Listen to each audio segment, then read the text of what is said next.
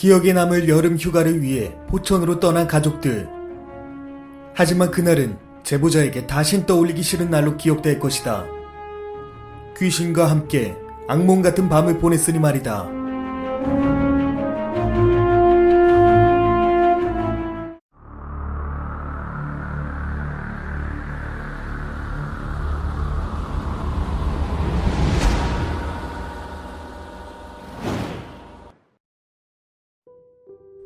요즘처럼 더워지기 시작하는 무렵 13년 전 여름 어느 날이었습니다. 저희는 4인 가족인데요. 그날은 아빠의 해외 출장 때문에 엄마와 저희 형제, 이렇게 셋이서 포천으로 여름 휴가를 떠났을 때입니다. 그때가 아마 예약도 없이 놀러가서 급하게 방을 잡았던 걸로 기억나네요. 정말 다행히 숙소를 잡긴 했는데, 저희가 잡은 펜션은 펜션이라고 하기에는 규모가 너무 작은 아기자기한 민박집 같은 곳이었습니다. 그날 밤 아빠가 없어서 다 같이 자려고 했는데 한 방에서 다 같이 자기에는 턱없이 좁은 작은 방이 두 개 있더군요. 결국 겁이 많은 제가 엄마와 함께 침대가 있는 큰 방에서 자고 형은 작은 방에서 자기로 했습니다. 펜션 옆에 엄청 차가운 계곡물이 흐르는 것 말고는 뭐 이렇다 저렇다 할 시설은 없었지만 다음날 그 계곡에서 신나게 놀 생각을 하니 저희 형제는 들뜬 상태로 늦은 새벽 시간에 잠이 들었습니다. 얼마나 잤을까요? 한참 자고 있는데 갑자기 눈이 떠지더군요. 눈을 떠보니 저는 벽 쪽을 바라보며 누워 있었습니다. 몸을 뒤척여 뒤로 돌아 누우니 엄마는 저와 등을 돌린 채 문 쪽을 향해 자고 있었습니다. 방문 옆에 걸린 시계를 보니 시간은 새벽 3시. 에어컨도 없고 선풍기만 있는 곳이라 방문과 창문을 모두 열어둔 상태였는데 열려있는 방문을 통해 보이는 간이 부엌 쪽에 누군가 서 있더군요. 워낙 잠결에다 엄마의 어깨 너머로 보였기에 저는 형이 부엌에서 물이라도 마시고 있는 줄 알았습니다. 형인 줄 알고 저는 형, 나도 물. 이라고 말하는 순간 저의 등골은 오싹해지고 말았습니다. 부엌에 있던 사람은 형이 아닌 웬 여자가 서 있는 겁니다. 제 말이 끝나자 부엌에 있던 그 여자는 고개를 제 쪽으로 돌리면서 저를 바라보고 있었습니다. 낯선 여자의 모습을 보자 몸은 움직여지지 않았고 고개를 천천히 돌리며 보인 그 여자의 얼굴은 어둠 속에서도 선명히 보였습니다. 고양이의 눈처럼 빛을 내고 있었고 입은 붉은 립스틱으로 굉장히 빨갰습니다. 그리고 상당히 긴 머리카락. 저와 눈이 마주친 그 여자는 미소를 띠며 한 걸음, 한 걸음. 엄마와 있는 저희 방으로 천천히 다가오기 시작했습니다. 말을 하고 싶어도 몸을 움직이고 싶어도 제 뜻대로 움직이지 않더군요.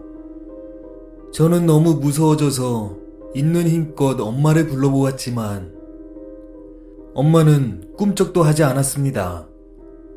점점 다가오는 여자. 거의 문까지 다가왔을 때 저는 두 눈을 꼭 감고 있는 힘껏 몸을 움직여 엄마를 뒤에서 꽉 안으며 몸을 부들부들 떨고 있었습니다. 한참을 그렇게 떨고 있는데 몇 초, 몇 분이 지나도 아무 일도 일어나지 않는 겁니다. 정말 그 몇 분 동안은 속으로 이건 꿈일 거야. 꿈을 깨자라고 몇 번이나 반복했지만 제정신이었는지 여전히 같은 상황이었습니다. 그 여자가 내 귀에 대고 이상한 소리를 하면 어떡하나. 별의별 걱정을 하고 있을 즈음 여전히 인기척이 없어서 저는 불안한 마음을 억누르고 살짝 실눈을 떠봤습니다. 제 앞에 있던 그 여자가 사라지고 없었습니다. 다행이다 라고 안심을 하는 그 순간 또다시 심장이 멎는 상황을 겪고 말았습니다. 제가 그 여자를 안고 있었습니다. 파마머리의 엄마가 아닌 긴 머리의 그 여자 말입니다.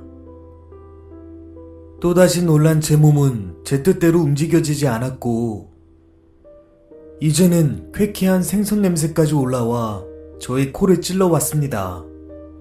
안고 있는 손을 풀지도 못하고 돌아누운 그 여자의 뒤통수만 바라보며 부들부들 떨고 있는데 그 여자가 고개를 제 쪽으로 천천히 돌리더군요.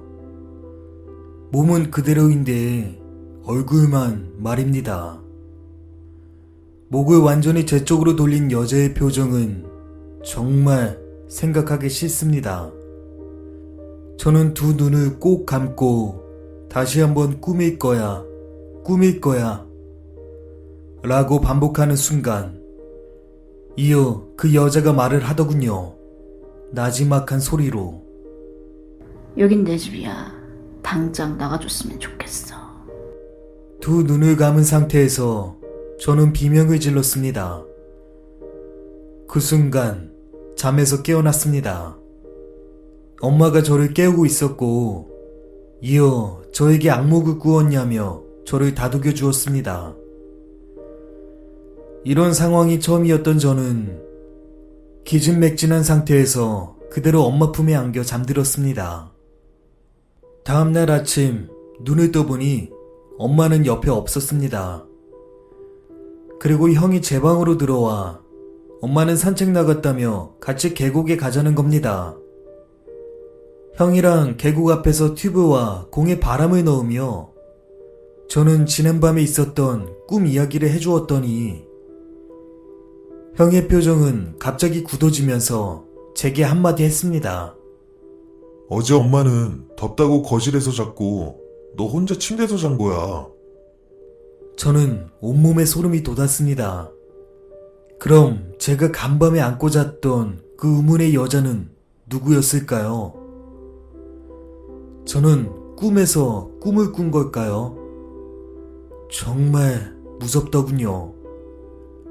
그 펜션의 이름은 흔히 들어보지 못한 아주 특별한 이름이었는데, 오래전 일이라 지금은 기억이 나질 않네요.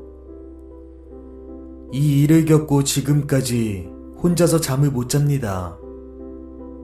여러분들도 펜션이나 방을 잡을 때 항상 조심하시기 바랍니다.